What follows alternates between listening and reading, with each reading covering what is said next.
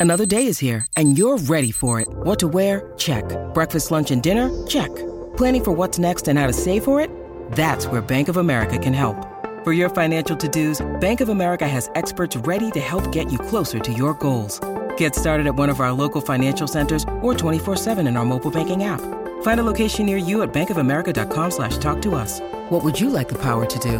Mobile banking requires downloading the app and is only available for select devices. Message and data rates may apply. Bank of America and a member FDIC. Ryan Reynolds here from Mint Mobile. With the price of just about everything going up during inflation, we thought we'd bring our prices down. So to help us, we brought in a reverse auctioneer, which is apparently a thing. Mint Mobile unlimited premium wireless. Ready to get 30, 30, bit to get 30, bit to get 20, 20, 20, bit to get 20, 20, bit to get 15, 15, 15, 15 just 15 bucks a month. So, Give it a try at mintmobile.com/switch. slash $45 upfront for three months plus taxes and fees. Promo rate for new customers for limited time. Unlimited more than 40 gigabytes per month. Slows. Full terms at mintmobile.com. Welcome to Lockbox, a podcast providing real estate professionals with action items for success. My name is Jeffrey Broger, and I'm going to be your host. I'm the founder of two real estate marketing and tech companies, Steezy.digital and RealNurture.io. In this podcast, you'll learn from top 1% real estate and mortgage brokers the exact secrets to their success. Welcome to Lockbox. Welcome to Lockbox. My name is Jeffrey Broger, and I'm here today with Pavel Stepanov. Pavel, thank you so much for being with us. Thanks for having me, Jeffrey. Appreciate it. Absolutely. So, why don't you tell our listeners who you are, where you're from? Well, I am located in Bellevue, Washington. I'm originally from Russia. I'm an immigrant to the United States. I've been living here for 25 years. My background is uh, a little bit of various. I went to law school. I have a law degree from Seattle University School of Law. I worked in the legal industry. And I think in the midst of a housing crisis of 2009, 2010, that's when I was finishing law school. And I started working for a law firm negotiating short sales and loan modifications. So at that time, that was like the hottest topic um, since I've been practicing bankruptcy law. And by chance, I got involved into real estate. So I opened the world of real estate for me and uh, started doing that. Pretty much abandoned the law practice. And uh, after I've been doing real estate for about uh, three, four years, I opened my own brokerage. At which point, I saw the biggest, biggest need for virtual assistants for my agents. And at that point, the idea of Virtudesk was born, and that's the current company that I run. We provide virtual assistance to small and medium sized businesses, as well as to uh, solo agents, teams, and brokerages.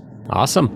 And we'll definitely dive into what you're doing today with Virtudesk. I'm a big believer in offshore virtual assistants, and I have you know virtual assistants for my digital marketing agency that help me with admin tasks. As the, the leader of that marketing agency i have virtual assistants in my commercial real estate firm where they're helping me with prospecting and, and different aspects of the business that are necessary mm-hmm. but don't necessarily need to take my time on that frontline repetitive task that can be outsourced and then save me time to just jump on that second call to be the closer. So exactly, uh, I'm, I'm a big believer, and we'll definitely dive into a lot of that. As a little just disclaimer for this episode, the Huntington Beach air show, which is only once a year, I can is hear this it. weekend. I can and hear they are already. practicing. and Yeah, I I have a studio them, yeah. mic here that picks up everything. So even though I have all the windows closed, all the doors shut, they are blue angels flying 100 yards over my house sometimes, and it gets loud. So little disclaimer for this episode i'll try to mute myself when pavel is dropping his knowledge and uh, that way I don't have airplanes flying here yet, so Yeah. it won't disrupt Yeah. his message. Um, right. But just to kick things off, you know, before we dive into what you're doing today, what got you into the real estate industry initially? Well, as I was saying, I was working at the law firm and negotiating short sales. And at one point where, you know, when you try to negotiate a loan modification with the with the lender, sometimes they don't do loan mods, but they were offering sh- sh- short sales. And we used to refer out those deals to a local real estate agent who at a time was on vacation. And when it happened, uh, once I was negotiating a loan mod and the servicer uh, denied loan mod, but they offered uh, short short sales and an alternative. And I was about to refer to an agent who we usually refer business, and he was on vacation. Nobody picked up the phone, nobody answered the email. So I figured, well, I might as well go get my own license and just list that property. So that's what I did. I, you know, I listed the property, sold it, and at this time I figured, well, it's not a bad racket. I might as well just try to, you know, help out the other seven, eight files I had on my desk for a short sale. So I think I got like seven listings my first like couple of weeks of being licensed as a real estate agent because again I was just basically coming from my other side of the job. So that kind of like by accident I got dragged into it, but I, I quickly figured out that the it was actually more lucrative than actually doing what I was doing. So I like that idea, and um, it was definitely less stressful than what I was doing. So I started doing real estate. So for the first like year and a half, I was primarily a listing agent where I was just uh, you know going to meeting with clients who I already met on uh, on the other deals and uh, signing listing agreements and just listing their houses. So I think like after a year and a half of doing that, I actually realized well I could probably represent buyers as well.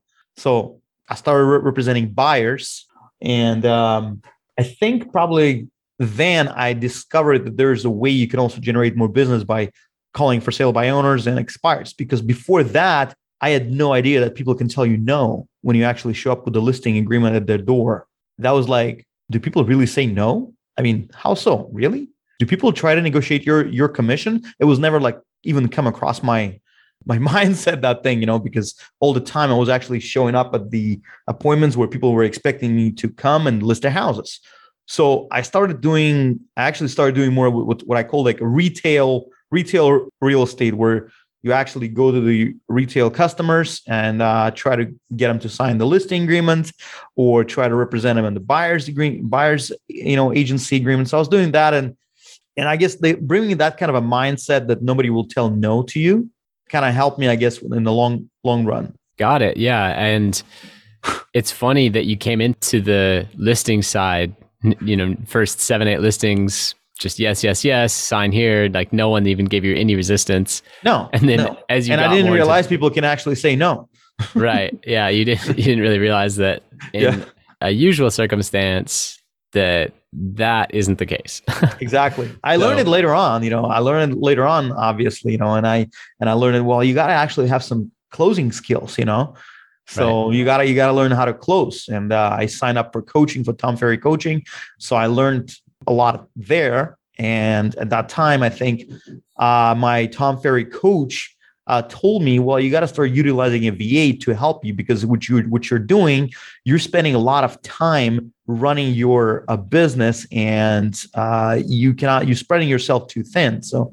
Uh, so you need to actually leverage that. And he recommended me a four-hour week. Uh, you know, four-hour uh, work week by Tim. Yeah, Ferriss. four-hour work week by Tim Ferriss. He recommended me, me that book. I've read it, and that was like the biggest eye opener for me. And I figured, well, I need to get a VA to help me do prospecting calls because what I was good at, uh, just showing up at the door and getting people to sign the agreement because I was still actually was carrying that mindset with me. They wouldn't say no. So, yeah, absolutely. That yeah. mindset's powerful.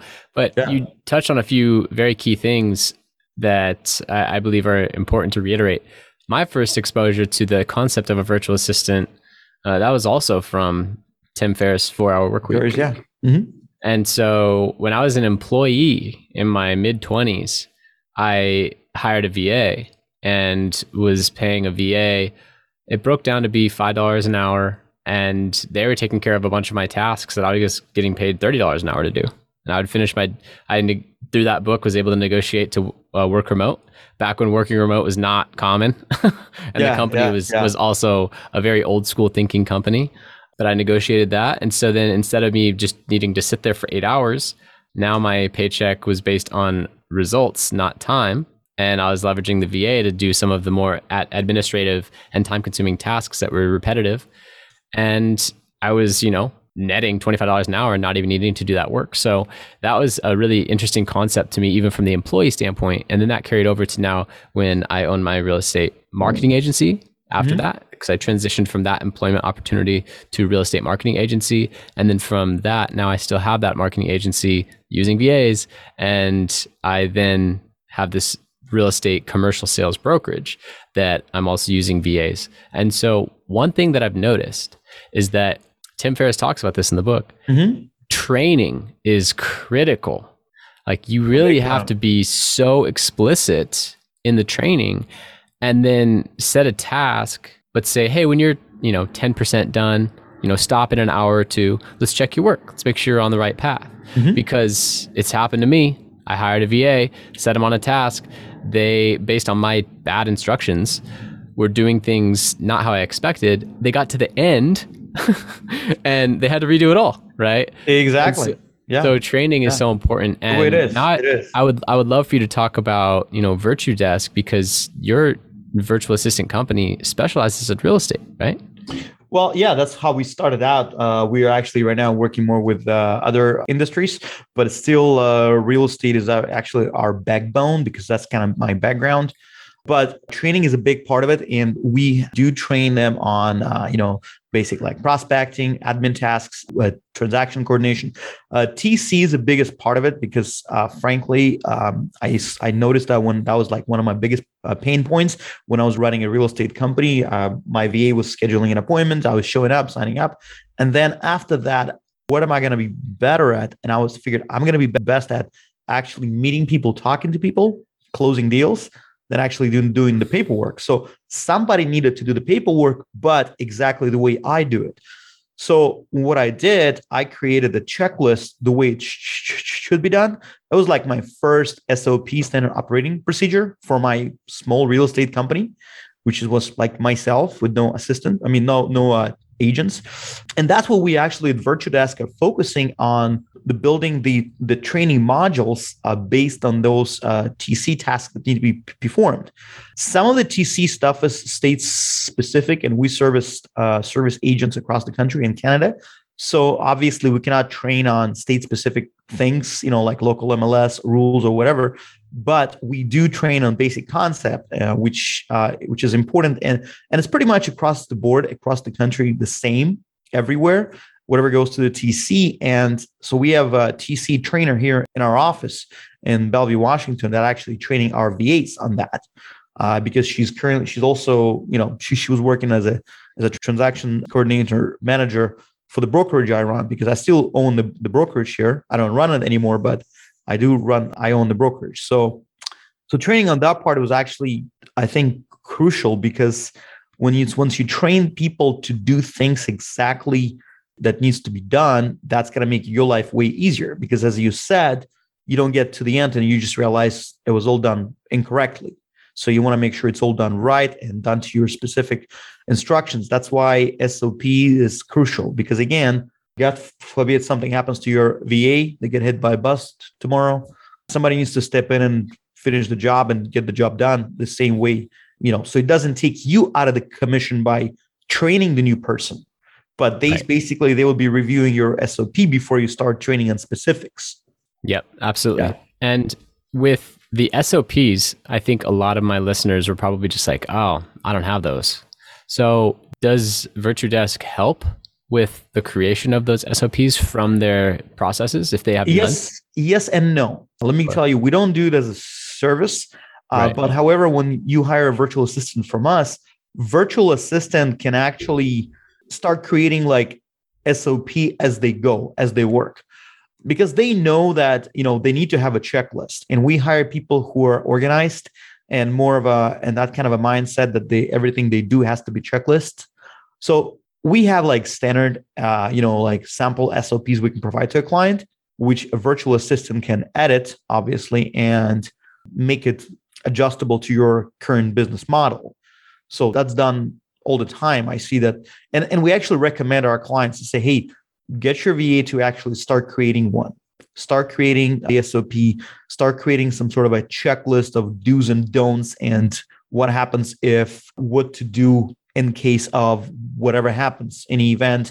So that way, like when VA resigns, VA gets sick, uh, VA's, you know, something happens, your business still runs because you need to have robust systems. That's the key of running um, successful operation. Any successful operation, you got to have robust systems that people know what they're doing. Yep, absolutely. Couldn't agree more on that. And I think it would be beneficial to our listeners to go through some common real estate use cases for virtual assistants because when I first started using VAs, I feel like I was racking my brain to use up the hours that I had already paid for. And I was like, man, how how can I even what can I outsource? Like what needs to be done yeah. by me? What can I outsource? Like so if you maybe want to go through a methodology of thinking of, you know, if you've done it three times, it should be SOP or, you know, if there's yeah. anything along those lines, or if you, and, or if you'd like to give some specific real estate mm-hmm. examples. Uh, well, uh, I'll give you, helpful. oh yeah, I'll give you specific real estate examples as me when I was working as an agent and also when I was working as a broker. So when I was working as a real estate agent, I, when I spoke with my Tom Ferry coach and he said, your job should be only meet clients, negotiate them, negotiate deals and close them. All the rest should be handled by somebody else.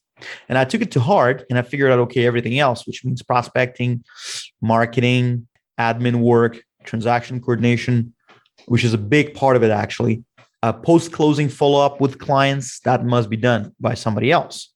So the way it was actually organized is that I also later hired a you know in-house person to hang key boxes, to install signs, to print out flyers, to deliver sign, sign uh, flyers to the sign the flyer boxes. So basically everything else except dealing with the customer, I outsourced everything.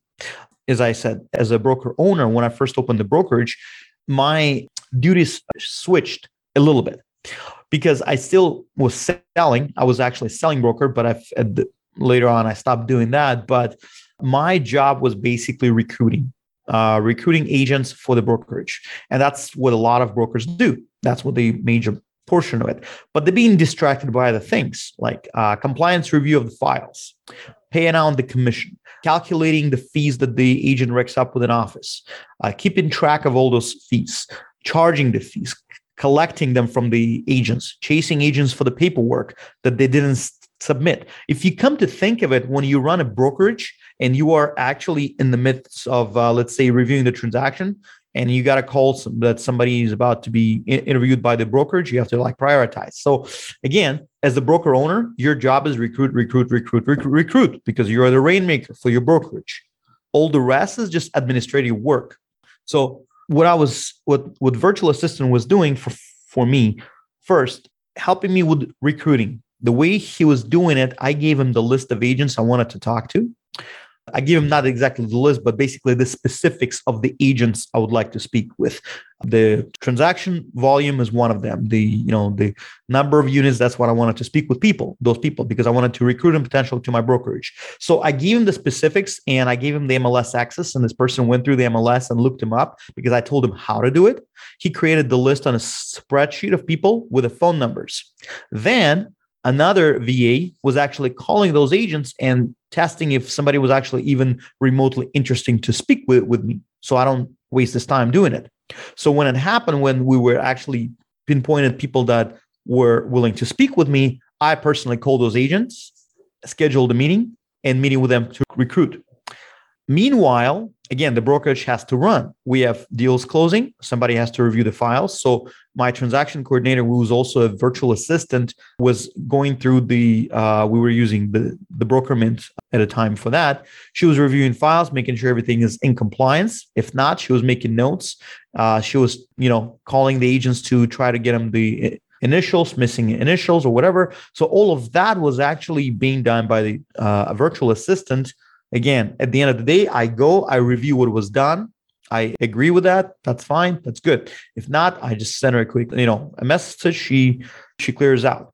Also, chasing the commissions. Let's say you're a broker and uh, you need to, you know, contact the escrow, verify the commission. You need to verify wiring instructions. All of that is also done by the virtual assistant. Especially like when the escrow calls the office to verify virtual assistant, nobody really runs brokerages out of the offices. They don't have secretaries right now. It's all done by the virtual assistant. You're as a broker owner, you may be busy with something else. You may be busy with, you know, like recruiting an agent, doing a training call with an agent, uh, doing a coaching call with an agent, all of that. Uh, but administrative stuff needs to be done as well at the same time. So if you think you need to, you need to like think think of way of tasks to delegate. You don't because the tasks will find you and you gotta be looking for more people to handle those tasks. I mean, that's if you again, if you run your brokerage correctly and you prioritize things the way that you sh- should be engaged in as a business owner. So that's my take on it, man. that was great. I think that was really valuable for my listeners. It was valuable for me to hear some of the use cases, how you actually implemented VAs early on, mm-hmm. and splitting the tasks between multiple VAs. So I think one key concept is that you did not have the same virtual assistant make the list as the one that was calling the list.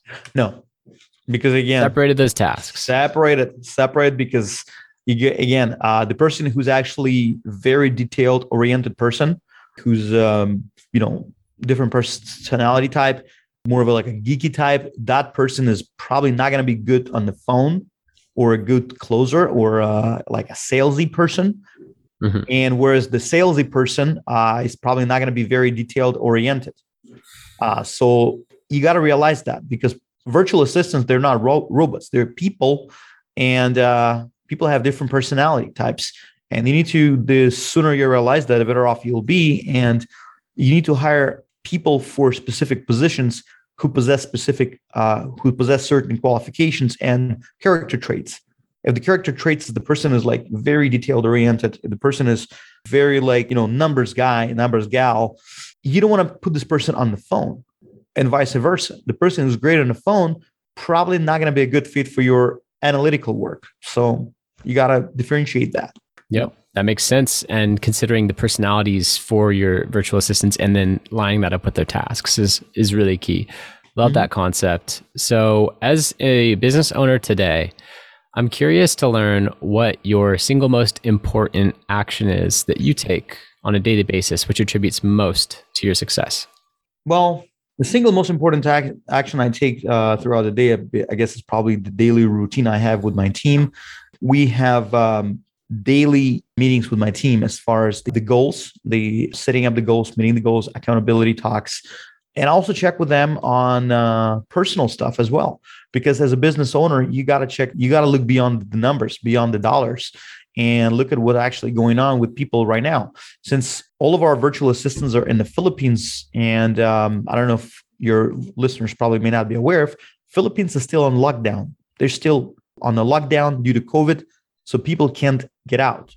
So that takes a tremendous toll on the mental health we had yep. people resigning because they actually just couldn't take it anymore, uh, mental breakdown. And uh, this is just something you need to be well, very well aware of. And they need the support of whoever they work with. So we've developed a support system. We call it Virtudesk Cares, where again, we are um, created a sort of an intercompany culture of uh, mutual support and you know and helping out each other because we have over 500 people there who are stuck working at home.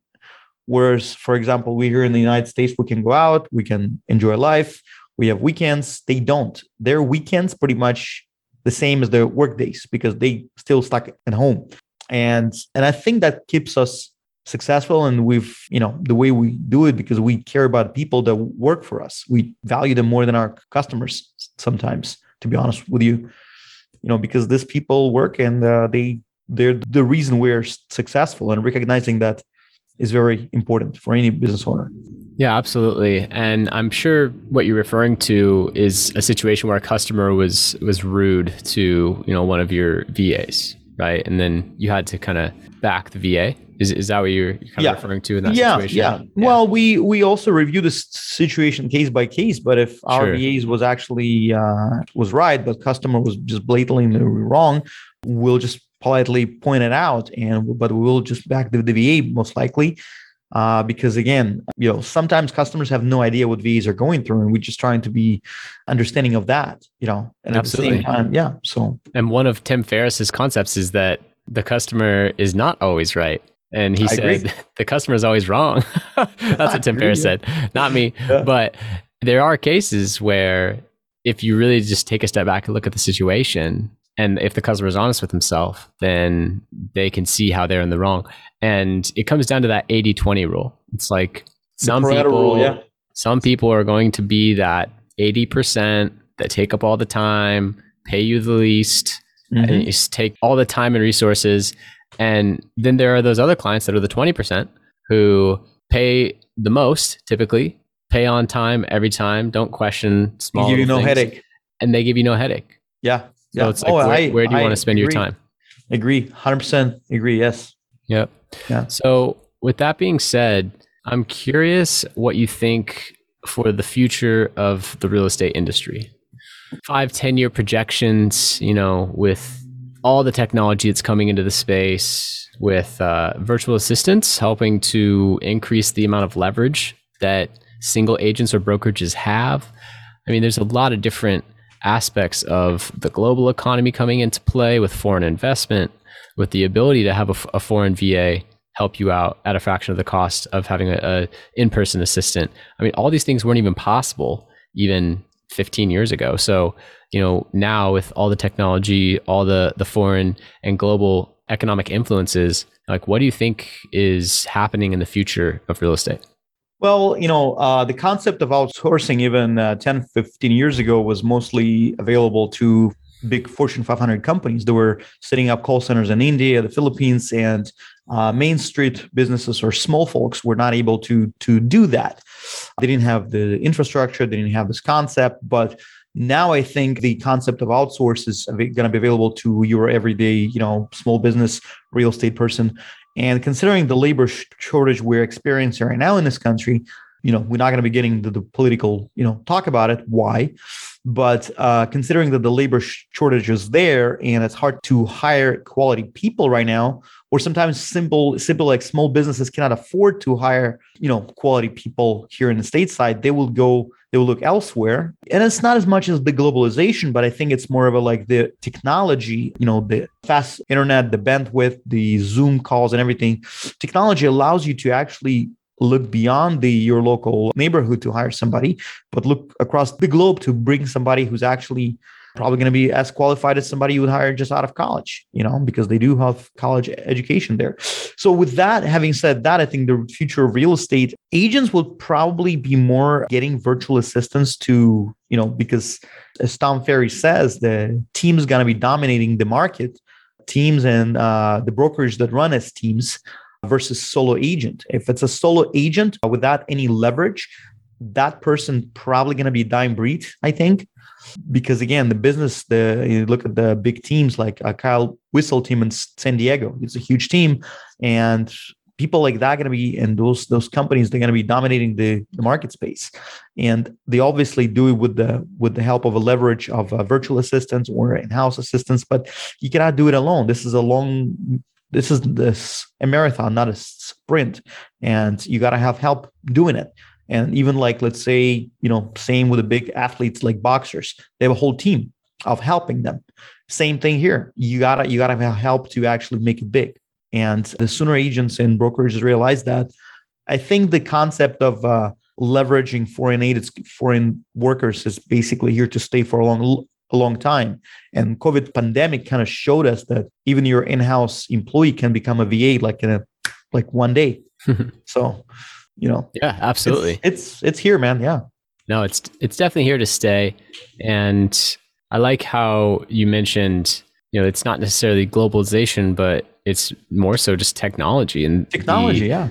Like we're doing a Zoom call right now from California to Seattle and then I'm going to syndicate this to thousands or potentially millions of personal devices through via podcast. And they can instantly listen to it anywhere in the I world. Mean, anywhere in the world. Exactly. So yeah, yeah. we live in, a, in, an incredible age, and I agree with your concept of teams. And I think you mentioned, mm-hmm. you know, Tom Ferry talks about this. Yeah. You know, the team infrastructure in the future is is really where it's at because once again, you have that leverage, but it's also the microeconomics of keeping the splits and the money from the transactions local.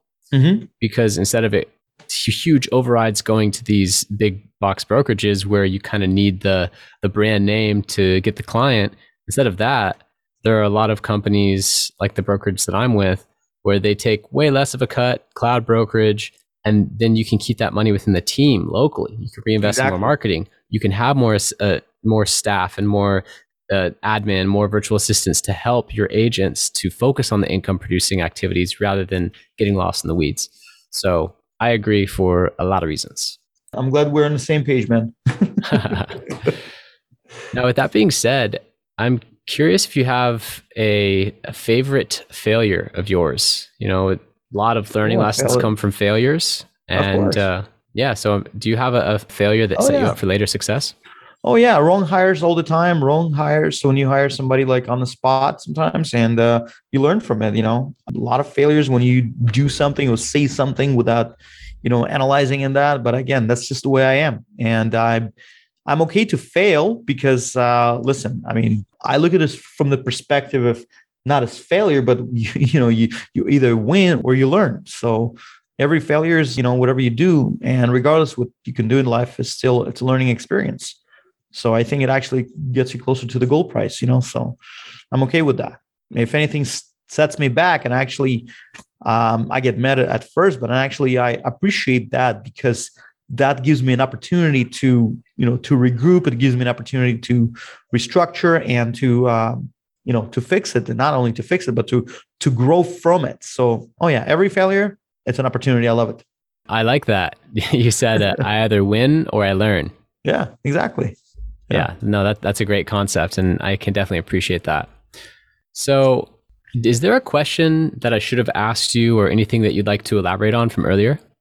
I think we've covered pretty much all good. And uh, well, you know, one of the things, um, for example, when we were talking about a virtual assistant, I think I wanted to elaborate um, when we were talking about uh, saving uh, money and cost saving. On average, we've done an analysis, intercompany analysis on hiring in-house person versus hiring virtual assistant. On average, that's a sixty thousand dollars per year savings per employee at the company. Wow. So that's just out of itself is give you give because when you hire somebody in house, people look at okay, I can pay somebody twenty dollars an hour. Okay, great, but just keep in mind it's not going to be twenty dollars an hour. You have to pay pay payroll tax, you have to pay benefits, you have to pay, you have to buy the infrastructure for the office person to run. Whereas with a virtual assistant, it's way less, and you don't have to do any of that. So savings comes up to sixty, I don't know, thousand dollars per year. And if you think of it, you know, imagine this money being spent on hiring more help and scaling your business or putting this money to marketing expense. So that's again something business owners should consider. That's huge. time. Sixty thousand a year per employee. Wow. Yeah. Average savings. Well, with that being said, how can listeners contact you if they're interested in learning more? They can go to our uh, website, myvirtudesk.com, or just Google Virtudesk, V I R T U D E S K, and set up a demo call and we'll talk to them. Awesome. Yeah. Pavel Stepanov, really appreciate having you on. It was a great conversation about entrepreneurship, leverage, virtual assistants, and you know your real estate journey is very interesting as well, coming from the loan modification short sale side and kind of falling into it by accident. So Yep. You, know, you never know where a new opportunity will lead you. You never know what saying yes to a certain door in your life will open up other doors into other opportunities. And, you know, it's always interesting to hear what someone's doing today as I'm interviewing them on my podcast and then what got them into the real estate industry in the beginning. It's, it's always fascinating for me to find out that journey. So thank you for being here with us today. Really Thank you for appreciate having it. me, Jeffrey. Yeah. Appreciate it. Thank you for listening. If you want to accomplish your real estate goals, then I highly suggest downloading my free Ultimate Real Estate Goal Setting Framework. The link is in the description of the show, and it will help you break down your annual income goal into the amount of phone calls, appointments, or open houses you need in order to achieve that goal. Thank you so much, and we'll see you next time.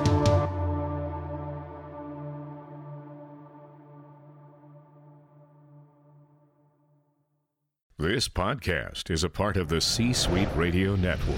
For more top business podcasts, visit c-suiteradio.com.